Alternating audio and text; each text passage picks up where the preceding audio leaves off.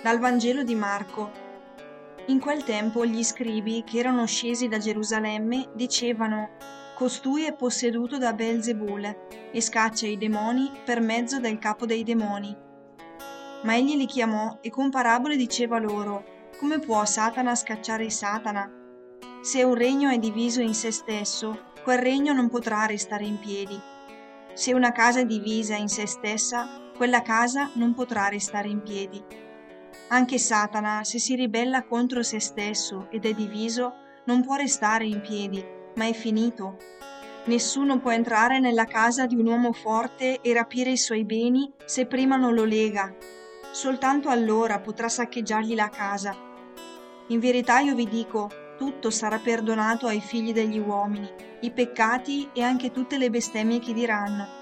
Ma chi avrà bestemmiato contro lo Spirito Santo non sarà perdonato in eterno, è reo di colpa eterna, poiché dicevano è posseduto da uno spirito impuro.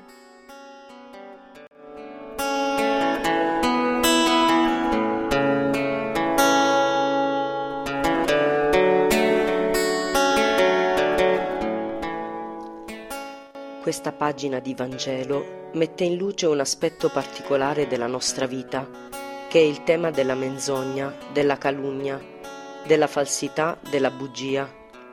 E credo non riguardi solo gli scribi che calunniano Gesù, ma ci tocchi tutti da vicino.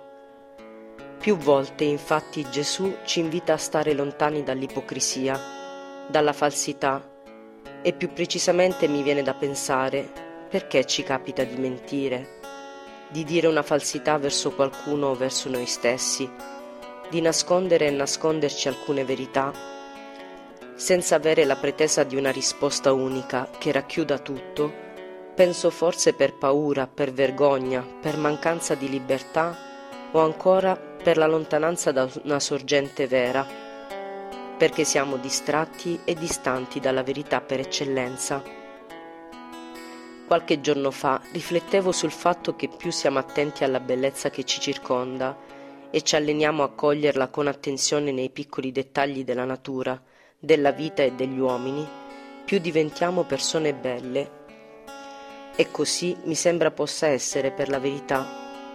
Più ci avviciniamo a essa e la cerchiamo dentro e fuori di noi, nelle relazioni, nelle nostre azioni, nelle parole ascoltate e pronunciate, più diventiamo persone vere e capaci di amore e di donazione.